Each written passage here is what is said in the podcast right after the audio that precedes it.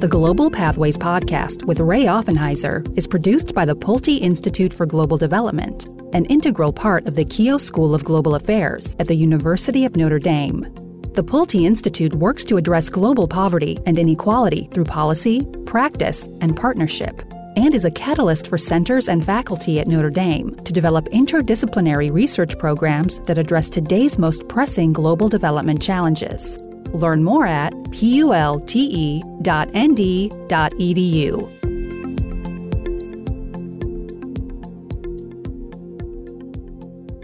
It's now been ninety days since the initiation of the tumultuous U S withdrawal from Afghanistan.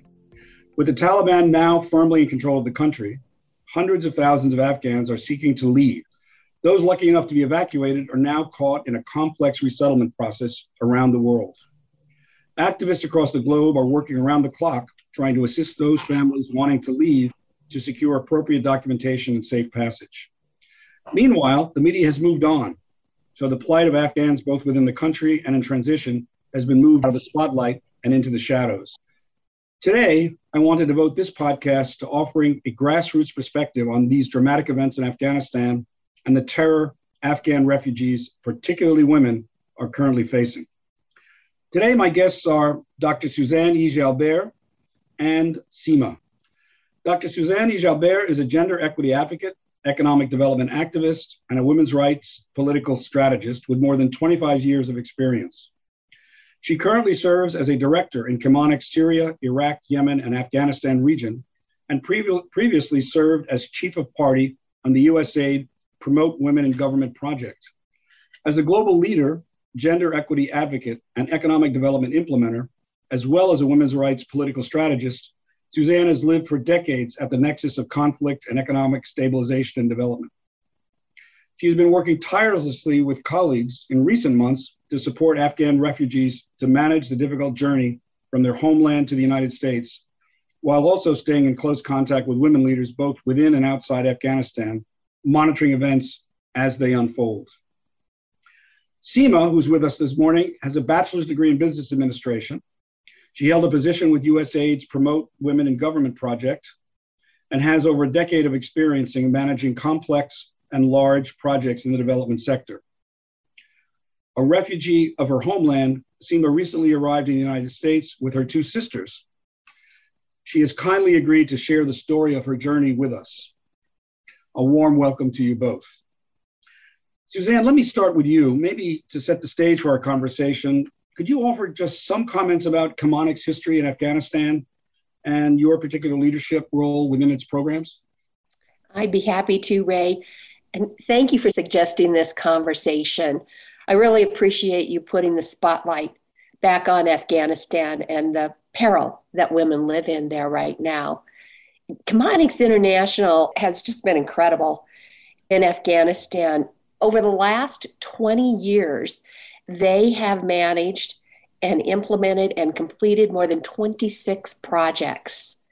Now, today, they still are running three current projects. So that means there are hundreds of employees that still want our attention and assistance to evacuate.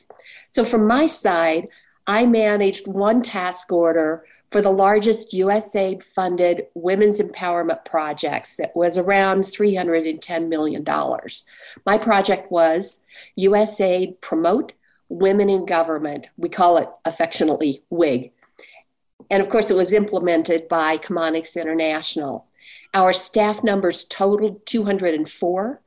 Our interns that enrolled in our one-year program totaled three thousand nine hundred one. And the spotlight's important because staff and interns remain in country, in hiding from the Taliban, and waiting for an opportunity to move to a safer country. So, I, as you mentioned, I, I Promote is the largest investment ever made by the U S government in women's education and empowerment anywhere in the world. Quite extraordinary to think about that. Perhaps you could tell us a bit more about the many goals and dimensions of that particular program. What what was it able to achieve, and And how much did women, you know, how, how much did we, was it possible to, for women to penetrate, you know, to, uh, to, to government positions at a reasonable level? Yeah, great, great question. We had in total over twenty-one indicators, but they were framed around three overarching goals. So first was to f- facilitate entry into decision-making roles in the government. And second was to encourage an hospitable environment for female staff, again, in the government. And then third was to increase local stakeholder support for women in civil service. So, you know, you could also look at that as support for women working in general. Our final outcomes were, were quite phenomenal. So I already mentioned the number that were enrolled, but actually graduated were three thousand fifty-nine. We were able to employ one thousand seven hundred seventy-eight. The stakeholder piece is important. There was an eight percent increase in stakeholder acceptance of women working. So w- when you talk about trying to move acceptance of women socially, this was actually a huge jump over a period of time. And then we've talked about policies in the past. The program was able to change, adopt fifteen specific governmental policies that related to women in the government, working in the government. So maybe you could just provide a few illustrations of like what kinds of positions the women would be taken into and how they, what sort of authority they might have over programs yeah. in different parts of the country. Some of them might be regional and some of them might be at the at the federal level, but it'd be interesting just to see kind of what sorts of things people were doing. Yeah, it it was fascinating watching the different directions that they went, whether it was into finance or human resources or into city management or provincial management. I mean, when you think about almost eighteen hundred women moving into the government, it's, it's just phenomenal. So in Herat, we had a young woman that went into human resources. She used the power of her position to change how women were paid. Often women would be brought in only as a part-time employee. She advocated which roles needed to be full-time and then paid at the same pay structure as men. On the provincial level, there were also many women that had law background. So we saw one go into the D A's office and become a prosecutor. In Kabul, we saw a young woman become a deputy mayor. And, and there were other young women that became mayors and other young women that then moved into politics that were running for either provincial or federal positions. It, it was, it was fascinating to watch them, whether they moved in at the grassroots level as an administrator in procurement, for example, or whether they moved into more of a mid-level career, and then how they would bring others with them through the process of being employed. You also mentioned a minute ago policies, fifteen policies. Really, the durability of a program like this is going to depend on the both the institutions and the policies that support the sort of transition process. What were some of the policies that were put in place that provided specific sorts of conditions that would allow women to advance in the way you're describing? One policy that flowed both federally and through all of the provinces was on harassment and the elimination of harassment of women in the workplace. That was very difficult to get pushed through. And in the end, it was the Ministry of Women Affairs that took ownership of that policy and then put up all of the details of the policy on their website, as well as a full campaign to end harassment in the workplace. That was exciting. And it was wonderful because we also had some cabinet support for getting that policy through. What's less exciting now is that the Ministry of Women Affairs has been completely disbanded. So whether or not the policies that we put in place will stand going forward as of today is unknown. Yeah, this may be one of the casualties of the transition as, we, as we're talking about it today. Well, if you reflect a little bit on all of what happened and even this, the subtlety of changing attitudes about women in work, what do you think probably are the most significant achievements in advancing women's status and rights in Afghanistan that kind of were maybe you could look back and sort of say you think might might have been a, might have durability beyond even the current moment in terms yeah. of people's, people's awareness and people's preferences? I think there might be four things that flow through And if we start from the awareness aspect and the increase of percentage of acceptance for women, not just in government, for women working as a whole, I think that's that's one very key piece. And it could be broken down into two parts. The acceptance of women actually entering civil service, but also the social acceptance, more broad-based, of women working in general, whether it's in the civil service or whether it's owning their own business or whether it's just entering into the private sector and working for an industry. I think those two things are cornerstones of change. The legislative changes are there. So maybe they're not being implemented now, but women and women activists and male champions recognize that they're in place. So they, they could bubble back up to the top as things stabilize. But maybe the biggest thing across the board is the knowledge of women's rights for both men and women. No, that's that's great. Maybe I, maybe just jumping into the issue of women's issues more broadly, I think it might be helpful to those of those unfamiliar with Afghanistan to understand what the status of both rural and urban women were prior to the Russian occupation and the arrival of the Taliban. I think many Americans perhaps have the impression that Afghan women were sequestered away in a medieval world and only emerged after the Taliban were forced out of power. Perhaps you could paint a picture for us of what was it like for women twenty years ago before programs of this sort were undertaken. I'll paint the picture from my perspective, but I hope Sima will also talk about this a little bit more when we come to her story, because she lived it and I was a spectator.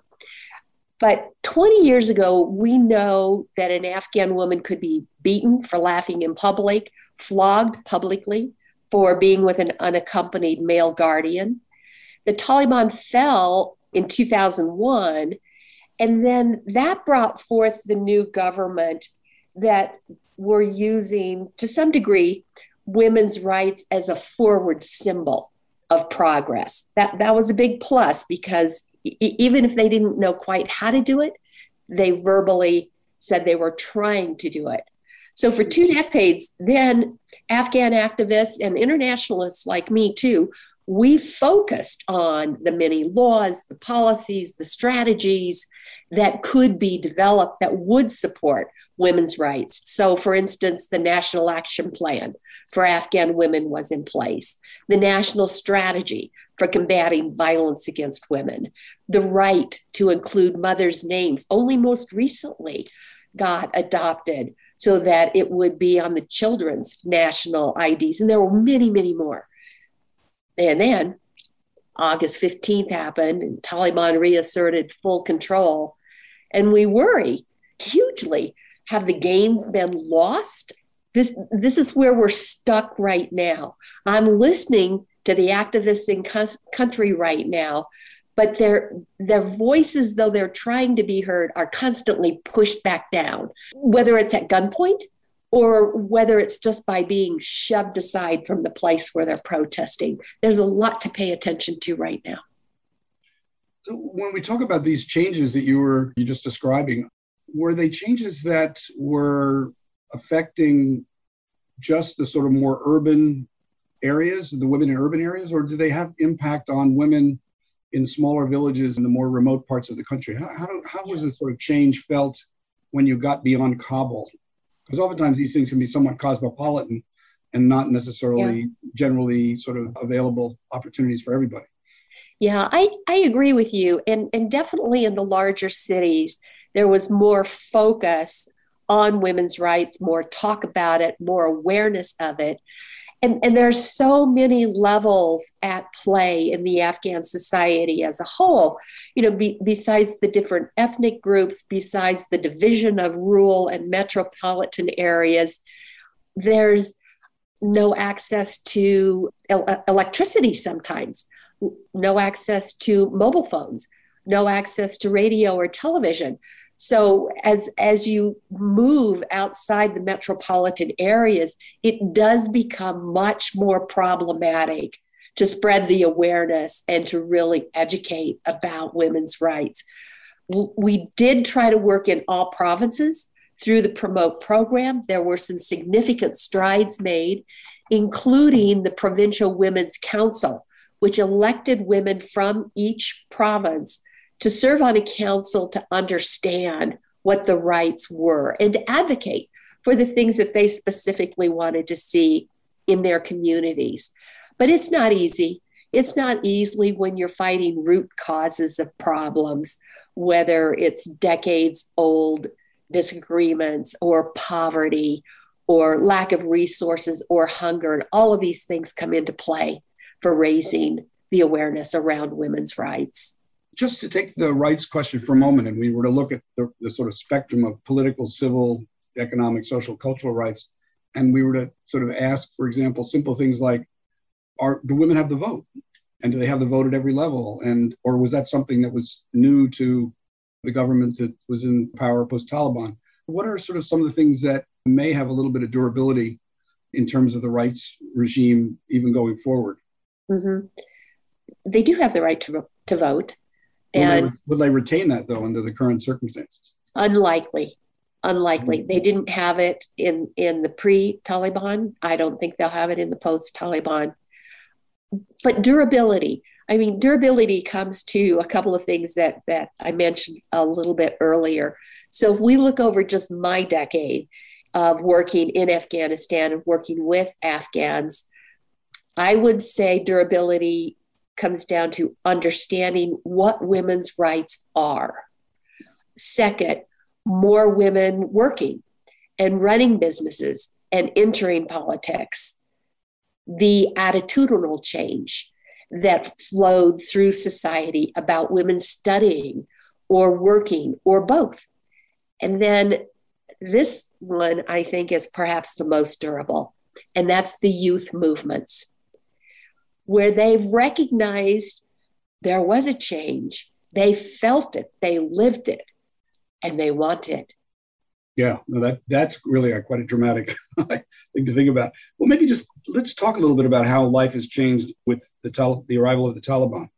Clearly, it's changed dramatically. And and what what if we talk from a grassroots perspective, what is the transition meant for women, particularly those who assume leadership from government? Those these are obviously women that you have a lot of you've had a lot of contact with.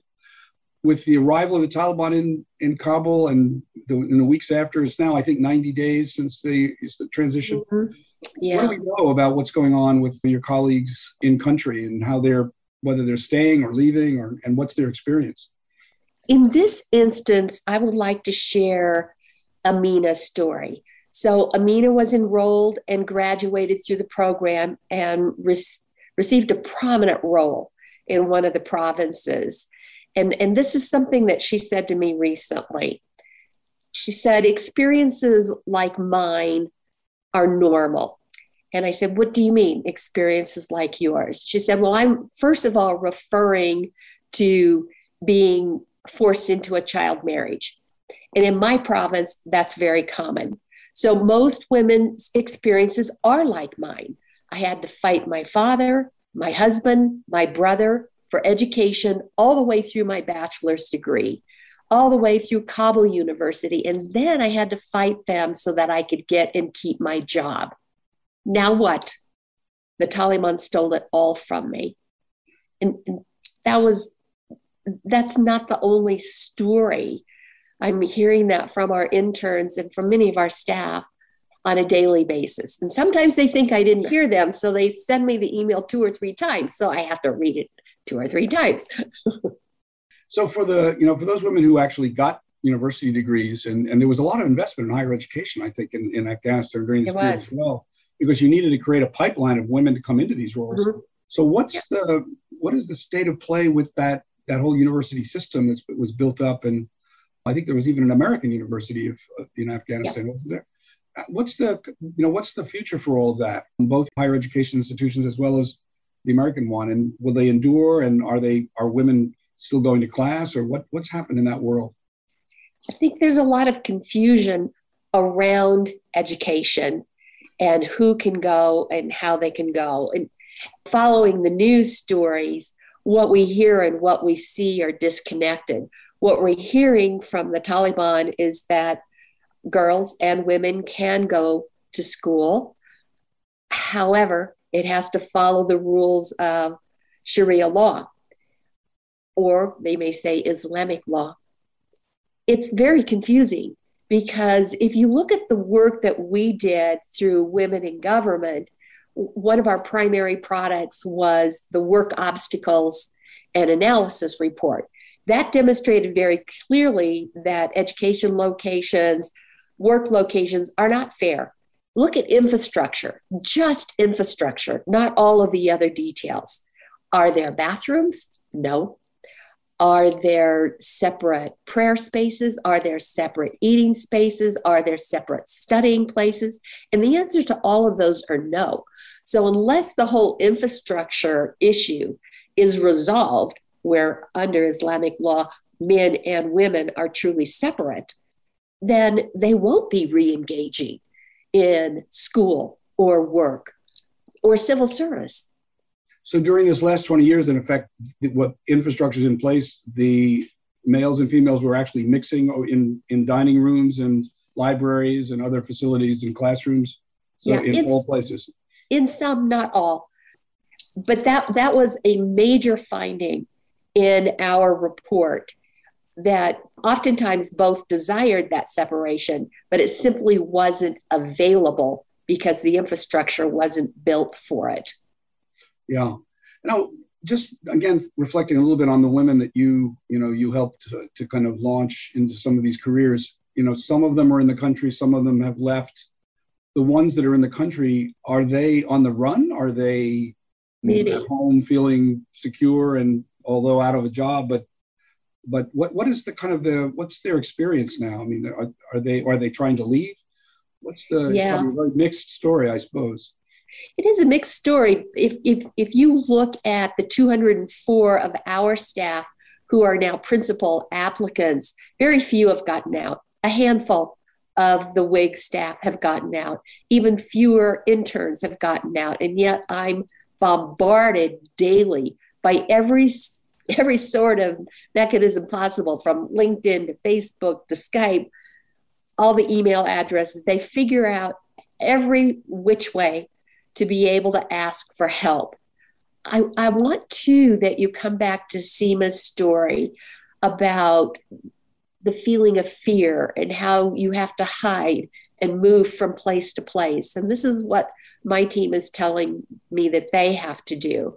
The frustrating thing is that so many others have gotten out, and many, many, many, many men, but somehow development workers have been pushed aside as not as important, not as eminent, which is just, it's unjust and crazy to me when you look at how deeply they worked in their communities and how well known they are for being on a U S funded project.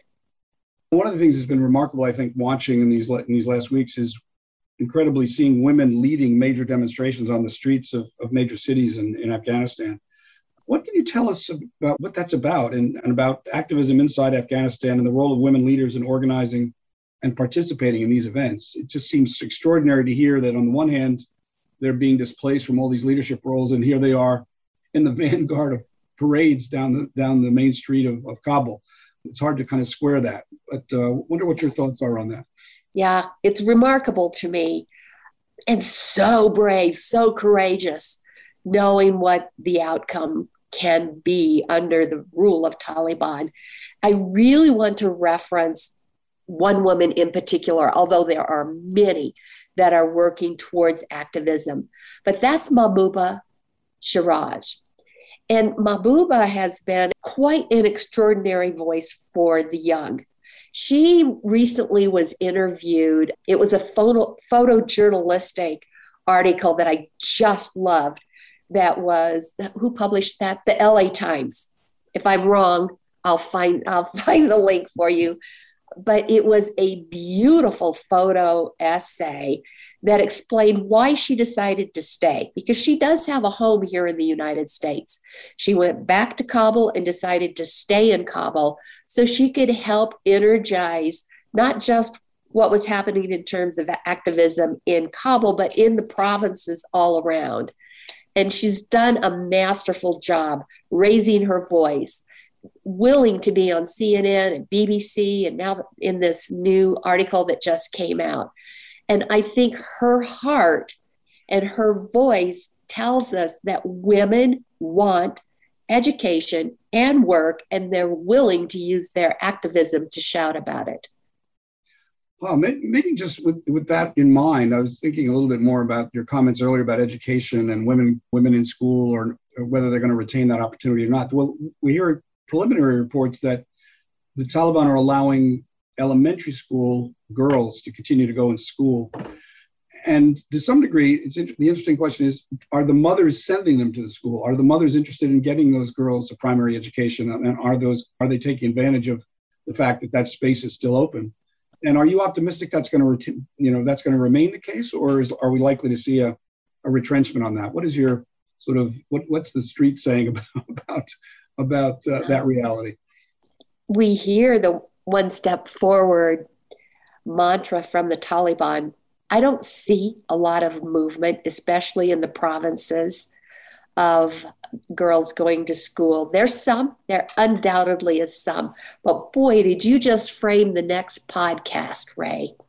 So I can, I can hear it and see it already.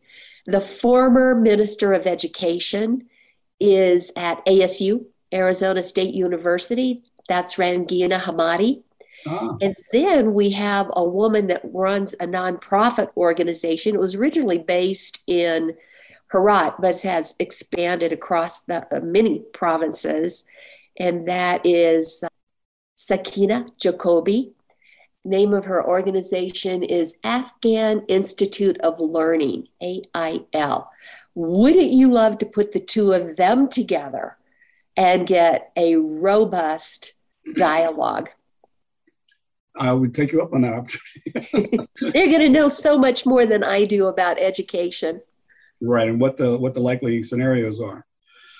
Well, maybe just on again on, on this issue of I, I r- remain concerned about the broader treatment of women, and I guess I'm wondering, what are your your colleagues telling you just about daily lives? Are women feeling yeah. threatened by the current situation? Are there instances of violence? Are they sort of the exception rather than the rule, or are there mm-hmm. things that is the imposition of Sharia law now created kind of a, an environment of, of of fear that we're going back to? to situations where laughing on the street is a is a serious offense, or is it, are we still in sort of a wait and see kind of moment? T- two stories came to me last week that were heartbreaking. And one came from one of my male champions for the program. His name is Saad. And he had an extraordinarily high, high profile, not only as a champion of women's rights, but also for youth rights. And he maintained that for well over a decade. And he, he wrote to me, actually, I'm going to use his words. He said, I've been running and hiding for weeks. A couple of days ago on social media, I was threatened again that I would be arrested by the Taliban. Five armed men attacked our family home. They plundered our home. They brutally attacked my family. My mother and sister were seriously injured with blood pouring out of them. I plead for urgent action. We're dying here every minute. It ha- he was in hiding, so it happened to his mother and sister, who were the innocents that had done nothing and had not even been involved in the campaign for women's rights or youth rights. And then a message came from another one of my staff members, and I'll use the name Basma for her. And she said, I just, I fled out of fear. She said, I just, I couldn't stay another second. I took a bus south of Herat. And then when I got to Spin Boldak, there were no hotels. So I just went on the street like a beggar. And I begged a nice person, could you please take me in just for one night? And then I got close to the border of Pakistan, and I decided to destroy all my documents. I covered myself, and then I sat in a chair at the border crossing, and I pretended to be sick. I watched Taliban beat people. I had a Pakistan visa. I didn't burn it, but it didn't help at all. I had fake I Ds, and they didn't help at all. But then, finally, I crossed the border and here I am. I'm in Pakistan. What should I do next? What do I tell her to do next when she's lost all of her documentation? Yeah, quite the dramatic story. I'm sure there are probably thousands more of similar. Yeah, you're trying to recover your identity and make make it to the border. Well, so it's, it would seem that sort of there's still, you know, we saw those dramatic images of families wishing to flee the country, you know, ninety days ago, and um, and it would seem that the tide is continued at all the different border crossings, and even out of the main airport, it, it seems that some people are are flying out to different places if they're able to get the right paper. What are the major obstacles today to emigration out and immigration to other nations? What what are people having to deal with in terms of, you know, making that transition, both in Afghanistan and then getting to wherever they want to go? Oh, boy, there are so many obstacles. And, and I hope that Sima talks about um, her journey in acquiring the special immigration visa. We all refer to those as S I Vs now, so I'll use that acronym. There are problems on so many levels. If, if you look at it from an intern perspective, they might not even be in the S I V queue just yet. They may not have passports. They may not have other appropriate documentation. Money's always a problem. If you can't pay for your flight, you've got to find somebody that can host you, and, and that's an issue. Even obtaining visas to other countries can now be problematic with so many of the embassies closed. And if people don't have access to the internet, then they can't do the e-visa. So beyond just the issues in country, if we look at Basma's story, who's now in Pakistan, so what if the intern and the staff get to another country? There's likelihood of no onward bound assistance. That would require visa clearance. It also requires support, financial, housing, clothing, especially if it's cold like it is right now. In my neck of the woods, I've got snow already. And of course, food. So there are lots of levels of support and obstacles and barriers that exist for anybody wanting to immigrate. So I know you're very active in, in doing advocacy on, on multiple fronts, these issues that we just mentioned. What are the key asks that you and other activists are making to the White House, Congress, and the Department of State right now about assisting evacuation and, and, and helping people that made contributions to all of these U S A I D and state-funded programs? I'm not alone in this ask, that's for sure. And, and I'm not alone working on the issue. You know, Chemonics International has a wonderfully dedicated group of volunteers. Rachel Rakulia and I started the GoFundMe. We'll talk about that a little bit later. And then, of course, there's a huge group of activists, many groups of activists, including my network, Women's Regional Network. And, and we come together in like-mindedness. We have seven specific asks of the Department of State. But I, I think today, let's just focus on the top two, because these are critical. Others we can address one by one later. But if we don't address these two, we're not going to see the movement that we need for Afghans. First is to expedite the S I Vs with a surge effort. And I mean a huge surge effort, both here in the United States for making it more streamlined, and as well in the third countries. So with that in mind, the second ask that I have is to partner with those third countries for onbound safe passage, and for the embassies in those countries to help with the processing of the S I Vs so they actually can move.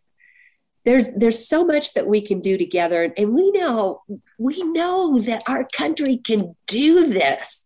If we have the political will and we have the forward movement, it can be done. The good news is we have a, We, we've been seeing some forward movement. It was exciting to see Ambassador Beth Jones come back to the State Department to learn that, lead this effort. It's also great news to see Karen Decker back at U S A I D to lead the CARE effort. So there's some movement. We just need it to be surged faster, better, cleaner, more organized, transparent. So maybe just staying with that, if for people, individuals and communities that are interested in maybe doing work on behalf of this, this question, what sorts of you know, solidarity makes sense, and what sort of, what are the best advocacy targets and perhaps maybe areas to access for potential impact? In other words, if they want to kind of, you know, get behind what, you know, your seven, your seven asks, where should they be sort of focusing their, their attention in terms of solidarity with the broader Afghan community and also with the advocacy initiatives that you're, you're engaged in? That's a super question. So, you know, we're just coming up now on sixteen days to end gender-based violence. And I flipped my campaign to focus on Afghanistan. So it would be sixteen days and sixteen Afghan stories. So along the lines of your question, we have three key things that we're focusing on. One, donate. I already mentioned we have the GoFundMe, Friends of Afghan Women in Government. Two, amplify. We have to share these stories so the media spotlight stays on the Afghan crises. So one and two, and then three brings us to advocate. Pick up that phone, send an email, call your elected officials, ask them to safeguard Afghan women at risk. We'll, we'll, we're, we're going to be sure to note that in the in the way we put out this podcast, um, how and how people can do that and how they can connect with your GoFundMe page. Maybe just a question, as you're engaging around the U S government on these questions, what is your sense of degree to which the, the United States government might normalize relations with the Taliban anytime soon? Or is it going to, you know, and even if it didn't normalize, can you imagine it actually providing humanitarian assistance in the face of perhaps a looming food shortage, which we're hearing about, we're starting to hear about in the news now? It's beginning, yeah. it's beginning to break, and, and it's often the winter months that are the roughest in the in the remote areas of Afghanistan. What do you, what do you see in terms of the U S government being a humanitarian or even moving toward normalization? Normalization, oh, that's a scary word. This is such a huge political quagmire. And, and it encompasses not only the U S A, but also our global community. And, and we know that I'm not a political expert, so I'm much more an on-the-ground grassroots development worker. In general, my personal opinion is that normalization will be a long, very long, protract, protracted process. And, and Ray, you bring up the most important thing here. We can't take our eyes off the humanitarian crises. No matter the politics at play, we must be aware of the human cost at stake as we move into the winter months. I think that the U S will have a role in the humanitarian crisis. We've seen UNAMA come out with a statement recently. U N H C R came out with a statement recently. So as the global actors come together on decision-making, I really think that the world will do the right thing in stepping up to help Afghans surmount the humanitarian crises. And as we know, I think the U N is still there in, in large measure. So they are. Those agencies, so that will be the probably the mechanisms through which this aid will be provided. I think so, maybe, so too. So maybe one final question, Suzanne, as you look back on your years of work with Chemonics, what do you hope is a legacy of that work? And and do you see, maybe just going back to this question, what do you, do you, do you see the potential for it, it enduring beyond recent events and transforming the country in ways that uh, right now we probably can't even quite imagine? Yeah. I think I would divide that question in, in into two aspects. I have the dream, and then I have the hope for a legacy. The dream is that the women's rights stand and that it becomes an expansion of what they're claiming. So it becomes an expansion of leadership roles, access to education, a voice in women, peace, and security processes, but, you know, holistically, robust, fulfilling lives. That's my dream for Afghans. The legacy, that word, that word feels like such a huge word sitting on my shoulders. But perhaps over my decade of working with Afghans, the legacy was the main change in expectations. And now the demands that I see youth and women making. No, that's great. Wonderful. I'm now going to take an opportunity to turn to Sima. So Sima, I'm, I'm pleased you could join us. And as I understand, your transition to the U S has not been an easy one. And as, as has been the story with many Afghan refugees over these last months. And I know people, you know, listening to Suzanne's comments and, and all of what's, you know, going on in the country would be keen to kind of hear your story in your own words. And maybe you could just begin by sharing a bit about yourself, your family, your work in Afghanistan before your departure. And, you know, what was your work at, you know, at home, and what was your home life like before you actually left the country? Hello, and thank you very much for giving me this opportunity to be here and talk about this important topic. My name is Sima, and I was born on October nineteen eighty-seven in Afghanistan. I have a bachelor degree in business administration, and I have worked with many national and international organization, organizations, including Chemonics International under direct leadership of Doctor Suzanne in Women in Government project. Yes, before I came to Afghanistan, we were a family of five people, me, my two sisters, and my parents. We were all together, and we had a good life. You now are obviously, you've moved, I think, to the United States and to Washington, D C. I'm wondering, when the possibility of a withdrawal had been rumored in Afghanistan, were you preparing to, with the idea of leaving the country before the Taliban arrived at Kabul, or what? How did that all unfold for you? So, Saad, just the way you said, the U S military withdrawal was a rumor.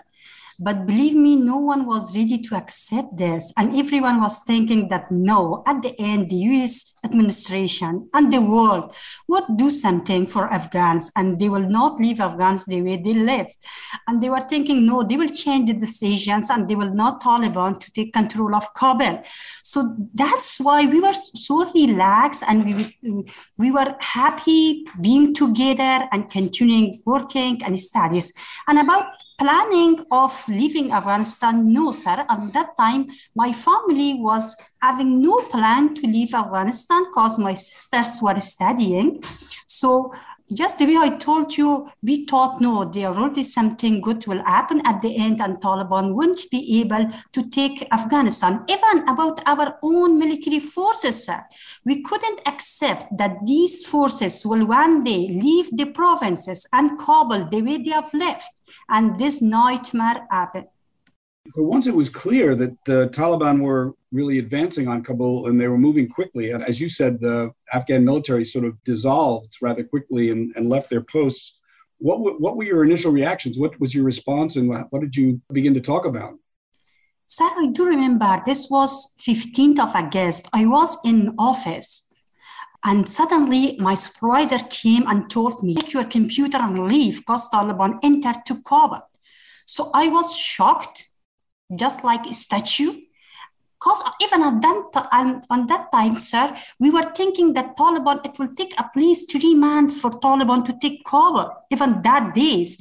So I was shocked, and my first reaction was uh, that, oh, now what will happen to me, to my family, and to hundreds of other male and female who have worked with U S military and U S government, and they are still in Kabul. So what will happen to us? This was the first thing came in my mind, sir. And so, you know, this idea of leaving your homeland is obviously for any family an enormously big decision. And what was the conversation in the family that actually brought you to the decision to actually finally leave? What really was the kind of deciding factor in the decision to leave? Sir, you know, it's, it hurts a lot to leave your country. And especially for me to leave my parents, my dad and my mom, in mouth of shark, in a ba- very in a very bad situation. So for me, taking decisions to leave Afghanistan and leaving my parents, because, sir, I couldn't take them with myself. You already, I, I'm sure you have already heard about the situation in Afghanistan, and especially during those days that I have left. So for me, leaving my country, leaving my parent on those difficult situations alone, that was a very difficult decision. But at the same time, I had no control to the situations. I was helpless, and I had to live the way I lived. So once you decided that you were going to go, what did you need to do to ensure that you could be evacuated either alone or and or with other family members. And when I received the evacuation email, before that, uh, it was about fifth or fourth days of Taliban arrival to Kabul. And we were in unknown address, not in our own address, from the first day Taliban came. So when I received the email, on that time, I had my visa as well. Because I, I got my visa from U S Embassy in Kabul just fifteen days before Taliban came. I had my visa, so I took my sisters, and just the way I instructed in the email, we have taken some food and we left for airport. That was very difficult, but as per the email, this was our responsibility, sir, to enter to the airport. So yeah, I have taken, I have taken all my documents, my P I I information, and my visa, and, and I took my two sisters and left our address to the airport. Well, when you got to the airport, it was there was a lot of chaos around the airport. How did you actually, how were you able to actually get into the airport itself? Yes, sir, that was the biggest issue. And we had to meet to the airport. We had no other option. So what I did, sir, I took my sisters. I had all my documents. At the base, at the same time, sir, a fear of uh, showing my documents to to U S military, because there was too many people, unknown people. So what I did, sir, I tried a lot, but I, after facing too many difficulties, sir, and too many crowd was there. So finally, I got a chance to show my visa to one of the military, U S military.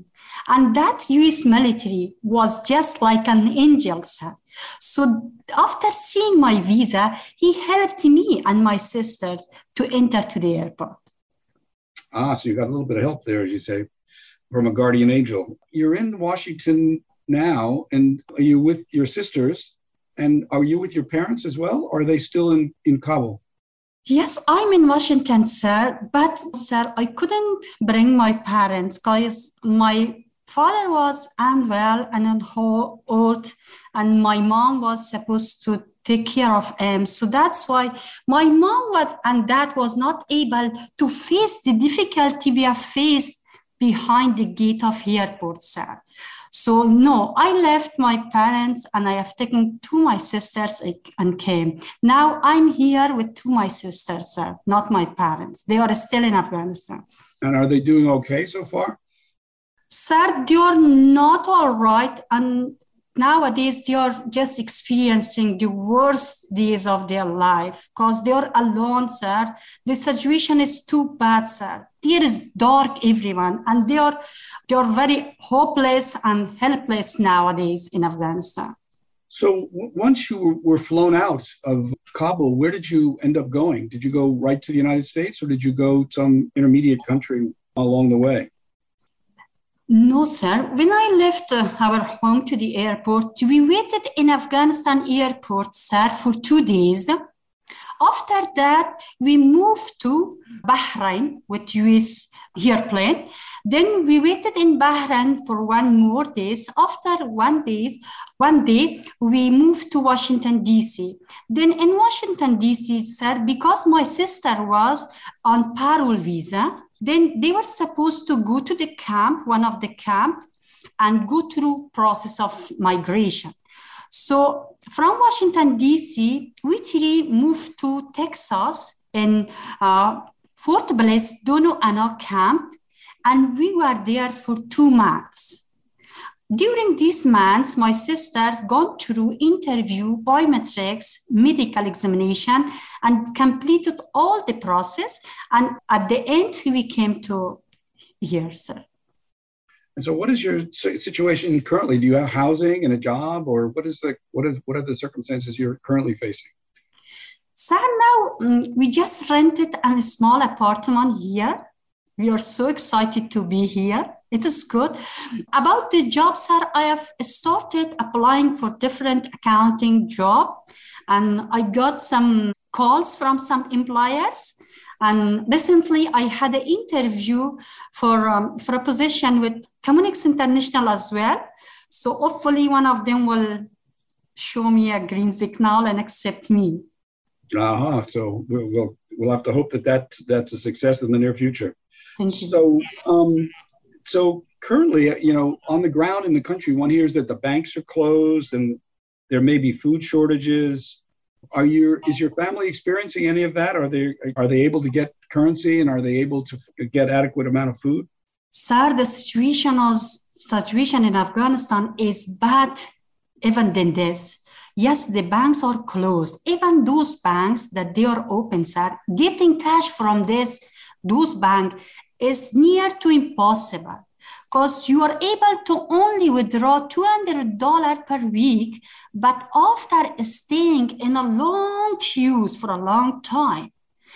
And even said, so yes, there are many people, they have worked for many years and they have saved their money in the bank. Now they are having, sir, as uh, someone sick in their family and they need money. Even those families are not able to withdraw money to treat, for treatment. This is the same with my family, sir.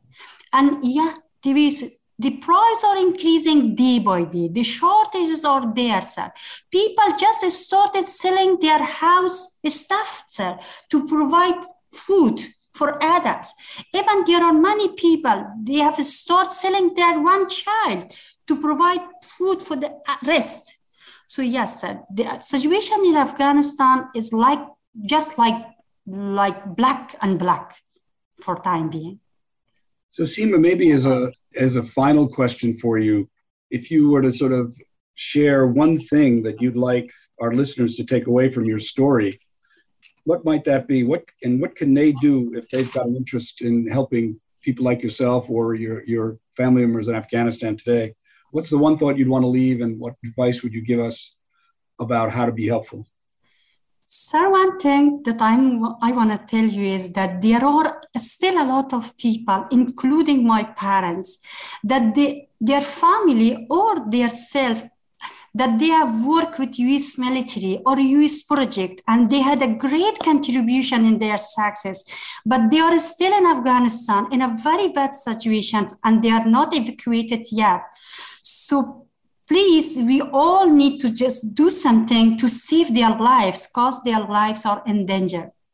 Well, Sima, I can't thank you enough for being kind enough to share your, your personal story. And I think we all uh, probably share concern about the well, welfare of, of the Afghan people, and particularly your, your father and mother, as you uh, try to, in some sense, one day reunite with them, hopefully in the United States. I'm afraid I have far more questions than I have time, and unfortunately, we're going to have to end our discussion here. I think it's fair to say that this has been a truly eye-opening discussion, and I hope our listeners will come away with a reignited passion for bringing the issues of Afghan women, and particularly refugees, to the forefront. I want to thank you both for your work, your passion, and your willingness to share your stories with us today. If any of you out there feel at all called to help empower the women of Afghanistan to evacuate to safer situations, please consider donating to the Friends of Afghan Women in Government fundraiser on GoFundMe. The link to the fundraiser will be in the show notes for this episode. You can find more episodes of the Global Pathways podcast online at pulte.nd.edu backslash Global Pathways podcast, where you can stream and subscribe to a variety of different platforms. Thank you for listening. I'm Ray Offenheiser, and I'll see you next time.